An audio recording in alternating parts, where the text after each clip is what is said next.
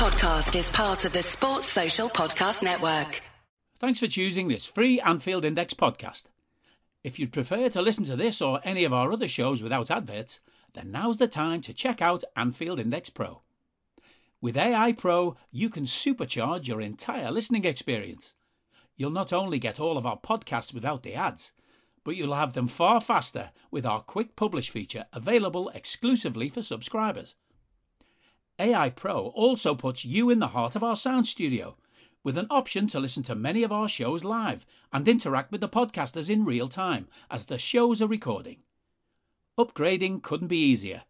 AI Pro is available on all popular podcast platforms, and we have our own apps for Apple and Android. Just head on over to AnfieldIndexPro.com and get started today. Hello and welcome to your World Cup Daily podcast on Anfield Index. I'm Dave Hendrick, joined as always by Mr. Karl Matchett. How are you, sir? I am England, I am Iran, I am Senegal, I am Netherlands, I am USA, I am Wales, and most of all, I am Ecuador.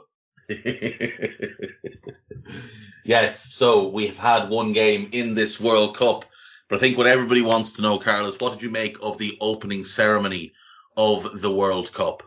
Absolutely nothing of note, Dave. What did you make of it? I thought it was garbage, to be honest. It was nice and quick it was nice and quick, and that's that's all I really want from an opening ceremony. I, I think unless you're Italy or America, you're probably not catching my attention um, because you're just not going to do it right.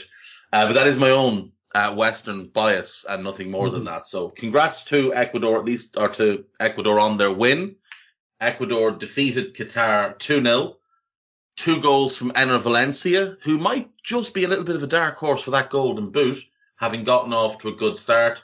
He scored a penalty on 16 minutes that he had won himself, and then a brilliant header on 31 minutes.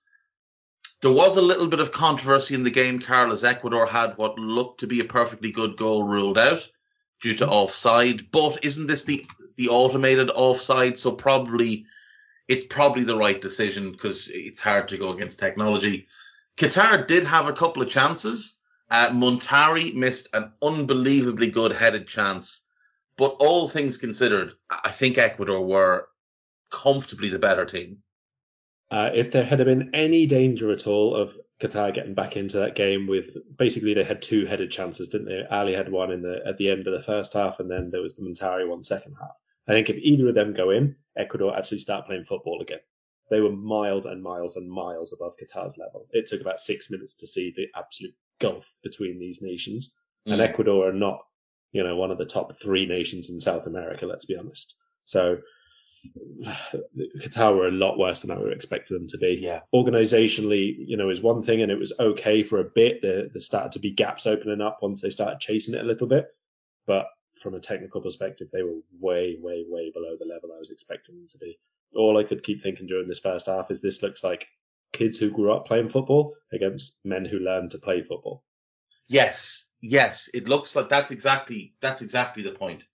Um, I saw a couple of cases being made yesterday that Qatar are the worst host nation in terms of their football playing ability, and I, I think it's a a very fair case to make. I, I wouldn't imagine if we go back through history that there has been a worse national team representing the host nation.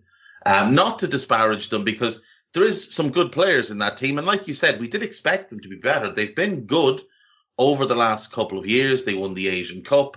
They didn't get embarrassed in, by in any way when they played in the Copa Limited or uh, the Copa America. They did quite well when they played in the Gold Cup, in the CONCACAF Gold Cup. So uh, they are better than what they showed. And it wouldn't be a surprise if they gave Senegal a tough game. But Ecuador were comfortably the better team, and I, I did think even against limited opposition, I thought the players that we expected to stand out, like Caicedo, really mm. did stand out. He looked very, very good. Yeah, I would also probably pick out Gonzalo as one you highlighted um, pre-game mm. as well. I thought he was the best player on the park, to be honest. Um, technique and the change of direction that he had, his first touch, really, really good at driving into space. Uh, quite a lot of their chances came from his link up with Preciado down the right hand side. I think that uh, you know Qatar is like it's not Qatar's players' fault that they are the worst nation, let's say, to or host nation to have played a game at the World Cup. They wouldn't have qualified for this World Cup, Right, no. I don't think. But um, it's not the players' fault, but the players need to produce a little bit better than they did, certainly in terms of build up between the middle and final thirds. They were okay some of the time when Ecuador didn't need to pressure them because they were already 2 0 up, but then they didn't really get people into good areas, all the rest of it.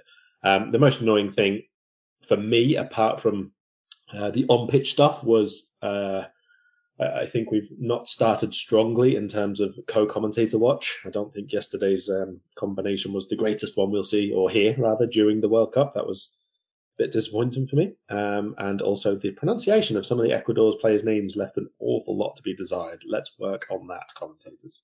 Well, I'm I'm not one to say anything about anybody else's pronunciation of you're, players. You're not commentating live on TV. No, that's true. That's true. I haven't been called up for that yet. And if it, if the time ever comes, I will be prepared. Um, what did you make of the fact that the there was quite a lot of empty seats to begin the game, and then by the se- second half, the stadium looked like it was about two thirds empty. Yeah, I mean, I think start of the second half is the notable one. I mean, first half, I don't know why you'd be late to the opening game of World Cup, but let's assume that some people couldn't get there. The traffic was, supposedly quite bad around the stadium and everything. The access was not the best. But start of the second half, you could see people just gone. They'd left. Um, so not not ideal, not ideal for the host nation. And there was a lot of suggestion that the cameras were purposely not showing the empty seats, which is rubbish because the only time you can really see any of the seats was like for dead balls behind the goals when it was a goal kick, that kind of thing. That was the only real time. The angle didn't really allow it. If you would have been watching the seats, you wouldn't have been mm. seeing half of the pitch. So that's nonsense, I think. But yes, you could clearly see in the thousands had had departed at half time or just after. Uh, so not the strongest start. We'll, we'll see today how when there are game after game after game, and obviously some stadiums are then going to be hosting two games in two days, that kind of thing. I think then we'll start to see from today how the actual uh, attendance is looking. Yeah, I will say credit to Qatar. The stadium itself is spectacular. Um, the Al Bayt Stadium, it is absolutely spectacular. One of the complaints I saw from somebody who was at the game was that the temperature was very, very cold that the air conditioning setup in the stadium was ha, had the temperature well below what would have been optimal for the crowd. Yeah, but, but you're balancing this. it by what's optimal for the players. Yeah, they did. They did pretty much state that that was going to be the case and not to come in t-shirt because you will be cold, especially in the front few rows. I think that's the most mm. um, most affected by it because people were complaining that it was going to be too hot for the players. Otherwise, we can't have both. Obviously, it's a there's not an invisible wall that goes around the perimeter of the pitch, so you're going to be at pitch side temperature and conditions, I'm afraid. Yeah, and that's just how it is. We have two games today. Uh, England take on Iran and the United States take on Wales. Uh, before I get into those, Karl, we've had news this morning that six countries who were planning to wear the One Love armband have all now said that they will not, having been told by FIFA that the captains wearing those armbands would be booked for doing so. Uh, Chris Williams, who AI listeners will know, uh, he has he's a, a, referee and he's gone through the rules and tried to find where this rule would be, and he couldn't find it. But Daniel G, who's football law on social media, he found rule 4.6, which said that they would be asked to leave the pitch because they'd be wearing off- what is termed as offensive items, and then if they didn't, they would be booked for that. So uh, it seems like that's the case. FIFA have come out and said, "Oh, we'll try and have it in place so they can wear them from the quarterfinals." But what was a small gesture is now becoming an empty gesture. I mean, it goes, I think, to show the levels and depth that they're prepared to go to to not go against the host nation's wishes on everything, really, doesn't it? I mean, we had a bit of a discussion on the beer yesterday before the kickoff, and that was obviously one thing which had changed several times across the, the build up to the World Cup. Um, now, obviously, this again, I don't think that there has been anybody has complained or anybody has really made a big thing about. I think there were a few headlines before England Hungary, if I remember rightly, um, when they were wearing the, the One Love armbands over in Hungary. But apart from that, there hadn't really been too much and certainly nothing to the extent of we're going to do everything possible to not allow this to be the case. I mean, I don't know. Let's say we had the the theoretical situation that a player had decided to get this tattooed onto their arm. What's the story yeah. there? Are they going to remove that? Are they going to make him cover it up? Is it something that doesn't count as something a player is being worn? Uh, where is the line drawn here? If they get rainbow covered, uh, sorry, rainbow coloured uh, kinetic tape to go across the, the leg muscles and that that they wear sometimes. We see them with pink and blue and that kind of thing. If they get rainbow coloured ones of that, is that now going to be not allowed? Where do you draw a line at this? It's it's in danger of becoming the discussion or the argument about it bigger than what it was supposed to be in the first place. And that's absolutely not the whole point of all of this. Exactly. Exactly. The the World Cup is in danger of becoming, you know, the plaything of the ruling nation and the, the host nation, and that's just not right. Um, I did, of course, misspeak earlier. We have three games today, not two. We have Senegal, Netherlands as well. So let's jump into those. The first of which is England versus Iran. So England, obviously, everybody has some high expectations for having finished as winners of Group I in the UEFA qualifying phase will take on Iran, who were winners of Group A in the uh, in the Asian qualifying phase. England are heavily favoured to win this game, Karl. There is a leaked team or a suggested team that's come out in the mail, which is Pickford, Trippier, Stones, Maguire, Shaw, Bellingham, Rice, Mount, Saka, Kane, Sterling. Now that for a Gareth Southgate team is quite attack minded. I think it's a midfield that a lot of people will have wanted to see. I'm not sure it's the most balanced midfield in the world, but it's a midfield people wanted to see. It's a front three that should be very, very exciting. The question marks, of course, lie in the centre of defence. John Stones is not a first choice centre back for Manchester City. You could argue that this season he's arguably their fifth choice centre back and Harry Maguire can't get in the Manchester United team and has been largely dreadful for about two and a half years now. So that is the biggest issue for this England team is that centre of defence. But that team itself does seem like something that should be quite exciting to watch going forward. Yeah, in fairness, I wouldn't mind the 11 maybe arranged slightly differently. I I think Mount is best as a 10, not as an 8, not as a wide forward, not anywhere else, just as a 10. Let him roam by all means and have the setup behind him and have Rice in a double pivot because that's where he's best, not as a so, solo 6. Uh, allow Bellingham obviously some freedom. He's going to get that in the role that he's got now, but again, you would assume that that's going to be a little bit more restrained than Mason Mount perhaps. Um, I, I, have no massive issue with it. I did think England were going to line up with a three uh, mm. to to start, to be fair, but that's fine. Four three three, I think, is is not going to cause them any issues in and of itself. Saka over Foden is my only surprise here. I thought Foden was going to start because he's been in very, very good form. Mm. And Saka didn't start the season well, but he's definitely got a lot better over the last two months or so. I think the big thing that Saka gives you over Foden is runs in behind. So if you're going to have a 4-3-3 with Kane who's going to be dropping a little bit deeper, you've got to have at least one, if not both of the wide forwards, uh, happy to make those runs in behind the defence in above the striker, make sure that England do have an out ball because some of the time when it has been Foden and even Grealish on the other side, everybody comes short, everybody goes to the ball. It's all in front of the defence. It's really yeah. easy to defend against. Yeah, they all want ball to feet. I think Mount is is could be an excellent eight with say Rice and Phillips as the other two. You know, almost like a midfield setup like we have, where we have that the two who are more conservative and, and hold more, like when we had Fabinho and Gini and then that other eight is like the role Henderson used to play, where you get forward a lot more. It's more of an attacking role. But I do agree. I think he's better as a 10. I would have liked to have seen the Bellingham Rice double pivot with Saka right wing, Foden left wing, and then Sterling through the middle with Kane. And I thought that would have gotten England all of their best attackers on the pitch and all of their inform attackers because Mason Mount has not been in good form this season. But as we've seen before with England, form isn't particularly part of what Gareth Southgate considers when he picks the team. What do you make of Iran? Now we'll know a couple of the players. We know Taremi, who's been tremendous for Porto.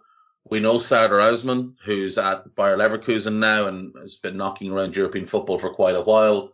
Jahanbakhsh of uh, Feyenoord now, formerly of Brighton, another player who will be familiar to most, and Saman Ghoddos, the central midfielder from Brentford. They're probably the ones that everybody will be aware of. What do you think of this team as a whole, though?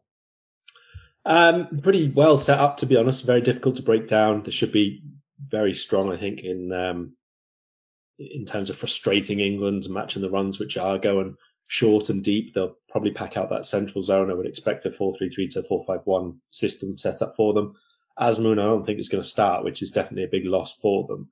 Um, my assumption would be that they put Taremi through the middle instead of out wide and bring in somebody else as like a, a, a flank bolsterer, let's say. Um, otherwise, it would have been probably, let's say, Jahanbakhsh, Taremi, and Azmoun all up front, which gives you a really good transitional threat, counter attacking threat. Even off set pieces, all three of them can be a threat uh, in in different ways. So, I, I, I quite like the setup to, of them. To be fair, I do think that they're a, a difficult side to play through most of the time. Open day of the World Cup, anything can happen. They can be massively pumped up and go out there and be a lot more attack minded than they are at the start, or they could freeze under pressure. We've seen that from teams as well. So interested to see how they do set up. I would expect them to be conservative in the first game and you know try and keep themselves basically in contention to go through mm. in hmm. the last two matches. But we will see. They they're they're a very they can be a very aggressive side. They've got a lot of experience in the squad as well. So I don't think that they're going to be like massively cowed by the face the fact they're facing Kane and Sterling and Saka. No, I don't either. So the this is sort of a free hit for Iran, really, because where they'll be looking to get their points is against the Welsh and against the Americans. Anything gotten don't, here. Don't lose by more than two, really. Yeah, but anything if they could get if they get a point here. Oh, absolutely. That's no, a massive yeah, bonus. Yeah, yeah, I, I absolutely think that they'll be trying to get a draw, no question. But if they do go behind, it's uh, not a case of chase the game. It's shut up and don't lose by more than two. That's like the bare minimum here. In, yeah, in bring bring the buses out and and just you know, don't get opened up consistently. Uh, prediction for the game. I will go for an England win. I think if it is that lineup, it's probably a signal of uh, intent to attack. So I'll go for I'll go for a two-one. I can see you know this defence, the players who have and have not been playing. There's a defensive error there to be made at some stage in the World Cup. You can just call least. him Harry Maguire. You don't have to call him a defensive error. But that's the thing. I don't necessarily think it will be Maguire. I mean, especially against Iran, I think most of their attacking threat, let's say, is going to come off set piece deliveries, crosses from wide. Maguire is probably best set out of all of them to defend it. Mm. You don't want, you don't want Pickford coming for those uh, deliveries if they're decent into the area. So I think depends on who you support, I suppose. yeah, I think he's more likely to make a mistake in this game than Maguire. You know, it can yeah. always be Maguire on the turn or something like that. That you can't legislate for every single thing that Maguire can or cannot do, but I do think that there's defensive errors in this side. So I'll go 2-1 to England. Yeah, I think that's a fair shot. I'll go 2-1 as well. Well, um, I'm going 3-1. I'm not going the same as you on England. All right, you can go 3-1. I'll go 2-1. I'd love a draw. A draw is the ideal for me here. Uh, the second game of today then sees Senegal taking on the Netherlands. Senegal finished, uh, uh, came through the African knockout phase by beating Egypt. The Netherlands topped Group G of UEFA's qualifying phase. Both of these teams are missing former Liverpool greats. Gini Wijnaldum obviously broke his leg for Roma and unfortunately will miss this World Cup, which is a heartbreaker. But even more heartbreaking was Sadio Mane, who gets injured in the last Bayern game before the break. Looks like he might make it and then they get another scan. They find out he needs surgery on his knee. Given the season or the, the, the calendar year that Senegal have had, winning the AFCON, then knocking out Egypt. I mean, if you look at the last three to four years, this is the golden era for Senegalese football. And unfortunately, Sadio is going to miss out. Now, there's still a lot of good players in this squad. Edward Mendy is the starting goalkeeper, but he's in pretty poor form at club level. So that's going to be interesting to see. Koulibaly's the, the rock of their defense, but he's also in poor club form. Um, Idrissa Gueye and Cheikhou Kouyaté in central midfield, very, very experienced, but Both are considerably past what you would call their peak years. Up front, they're going to be heavily reliant, I think, on Ismaila Sarr. But there's a couple of really exciting young players in this squad, Karl. Papa Matar Sarr, the young Spurs midfielder, is absolutely tremendous. Uh, Bamba Dieng, the Marseille attacker, and the duo of Nicholas Jackson of Villarreal, who's kind of made his breakthrough this year, and Iliman Ndiaye of Sheffield United, who might be the best player in the championship right now. This is a fun squad, and even without Sadio, they might still be quite feisty and, and quite fun to watch. I definitely think they'll be a good watch. Um, I, you know, there's a lot to like about the sides. I do like the way that in general it's set up. Uh, Krépin Diatta is another one I would pick out as definitely a player to watch. Yes. The way the way he likes to play, he likes to shoot from absolutely everywhere and try to take people on. He's really aggressive and can play either side probably as well for them. But my big concern for for Senegal is where the goal's coming from again. There's not really too many dedicated um, finishers, let's say, in that squad. I mean, even Ismaila Sarr, you'd say is probably the best overall attacker left Mm. there. He's not that much of a regular goal scorer for them. Now, one one in Um, five for them. Yeah, so that, that entire squad that's left there now has 40 international goals between them. And the Mm. two players they can't have now, Sadio Mane and Keita Balde, don't forget who's not there, who would, Yes. who would be otherwise, they have 40 between them. It's Yeah. a massive, massive loss. Uh, obviously Mane is the biggest part of that, you know, all-time top scorer and very close to all-time most capped player as well. Um, they, they are huge losses to overcome. It is the finishing touch that I think is going to be the biggest difficulty for them here. I think it's also notable that with Mane being out, who they called up is a, another defender, Moussa Ndiaye, uh, who I don't know an awful lot about, but had a quick look at him. He's an uncapped defender. So whether he's just there for experience and they think he'll be good later on, or whether it's literally that they th- thought there was nobody else who they could realistically call up to impact in attack on the World Cup stage, unknown, but it doesn't bode all that well for what else is going to come beyond. I think we'll be looking at um, Dia to play a really, really big role Yes. uh, as, a, as a potential centre forward goal scorer, even if it is off the bench or something like that. And uh, like you say, Ismaila Sarr has got a lot of expectation to take on now as well. I had hoped they'd call up Boubakary Soumaré, who declared for Senegal earlier this year, was involved in a training camp back in February, but hasn't been called up since. The other injury loss they've had, which is another big one, is Moussa Niakhaté, who's, uh, you know, a good player. Now, he probably wouldn't have started anyway, unless he was playing left back, because um, they do have Koulibaly and obviously Abdou Diallo, who's uh, a very good centre back. They have those available to them anyway. So I think they'll be strong defensively. A lot will depend on how Koulibaly kind of gets his head right and gets back into being the, the monstrous centre back we've seen over the last six, seven years rather than the guy we've seen over the last four months for Chelsea. Uh, in terms of the Netherlands, it looks likely that they will go with uh, Timber, Van Dijk, Nathan Aké back three with Matthijs de Ligt left out, um, kind of the, the crowning of de Ligt's rough time over the last three years, Mm. even though he's been in decent form for Bayern. The question mark there at the back looks like who's the goalkeeper will be. Pasveer seems like he could be the favourite, but Bijlow, the Feyenoord keeper, is comfortably, I think, the, the best of the three they have. Yeah, I mean, I was looking around as many places as I, as I could to look at the Netherlands' predicted team because the goalkeeper and who's going to play centre mid as well with Frenkie de Jong is my other question for them. Um, loads of places had Dumfries at wing back, which is fine, and you would expect that. I would really like them to play uh, Jeremie Frimpong right Yes. wing back because I think he's such an exciting player and really explosive. Maybe he's one who has to sort of come into the side a bit later on or whatever. That's you know fine. It's wing back. Denzel Dumfries does very well at that as well. Um, I did find uh, one. I'm not going to name them and embarrass them, but I did find one um, outlet, let's say, which had Netherlands starting goalkeeper as Jasper Cillessen, uh, which is very intriguing since he's not at the World Cup. Uh, I assume- Nobody was more surprised by that than Jasper Cillessen. Yes, he, he was very excited for a few minutes. And Woke up this morning, saw the news that he was in the team, and told, Yeah. said to his wife, "I better get to Qatar. I'm, I'm playing today."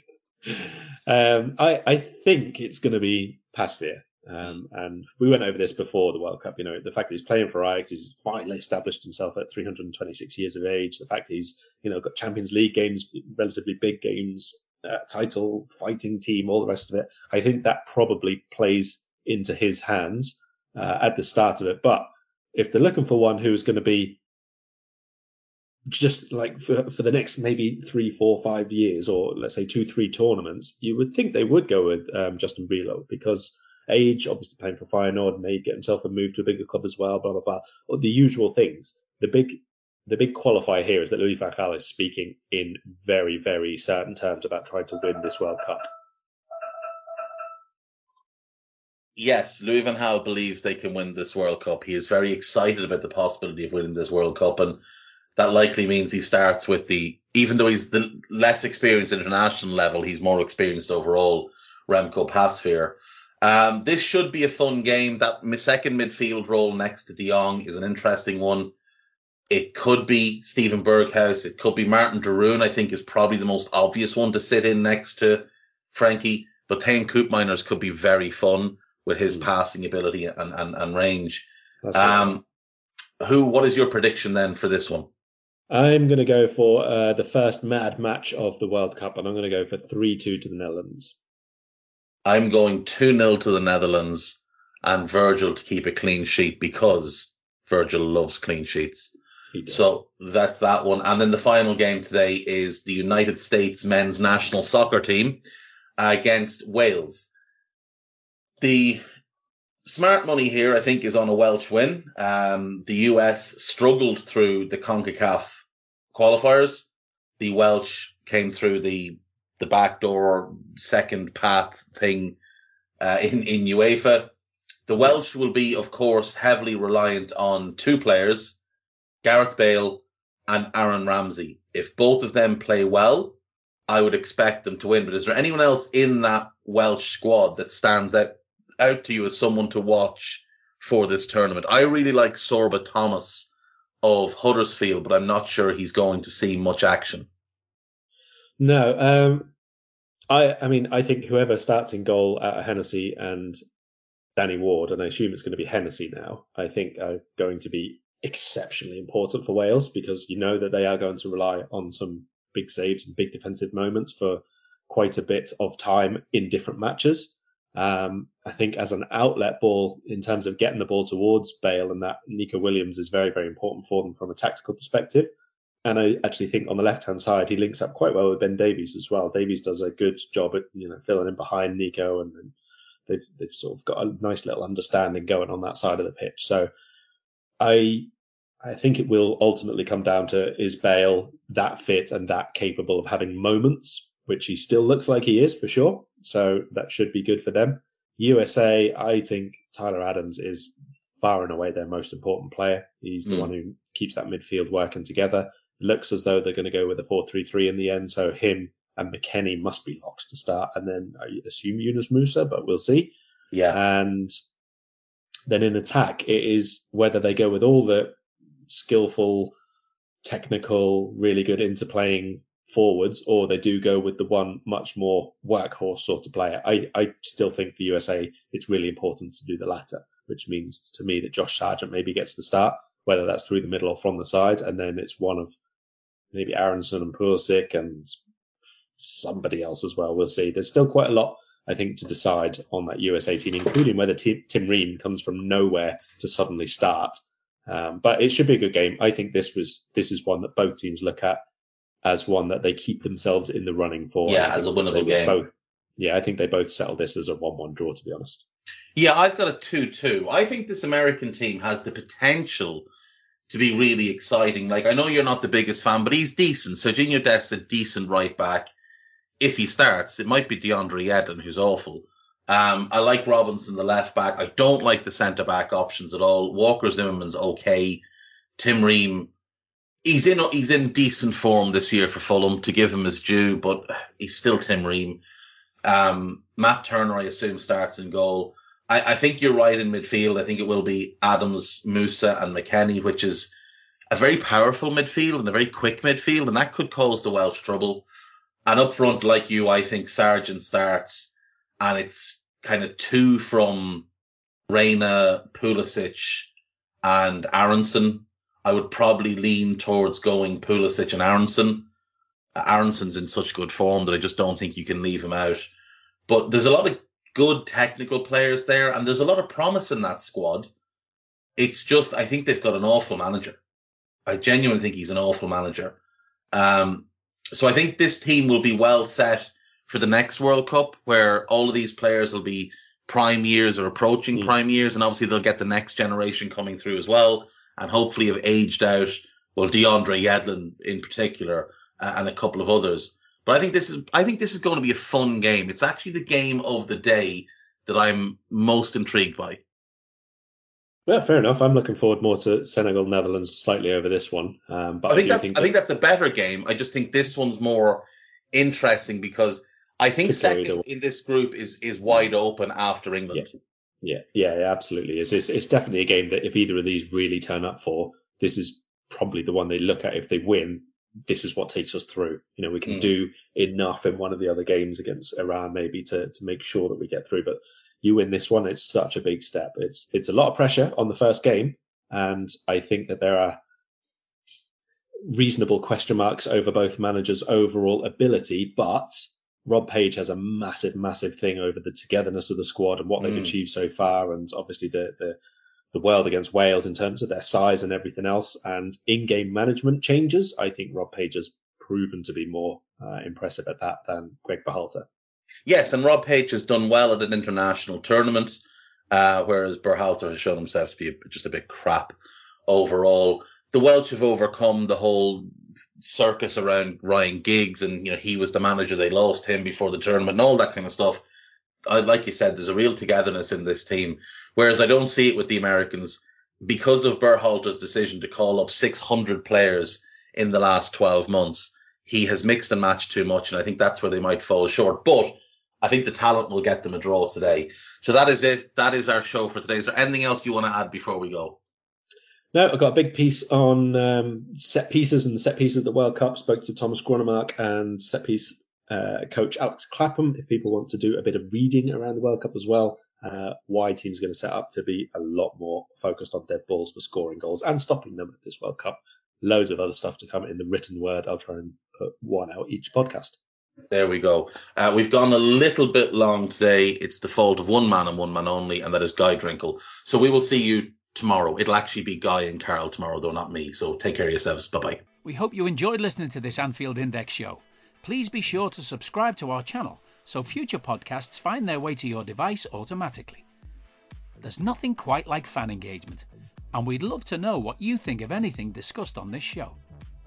The best way to get in touch is over on our free Discord community, where both podcasters and listeners debate the hottest LFC topics 24 7. Sign up free now at AnfieldIndex.com forward slash Discord. You won't regret it. You can also follow us on Twitter at Anfield Index and find us on Facebook by searching for Anfield Index. Oh, and before you go, we'd love it if you could leave us a five star review on your favourite podcast app. It only takes a couple of seconds, and it means the world to the people who create these free shows. Sports Social Podcast Network.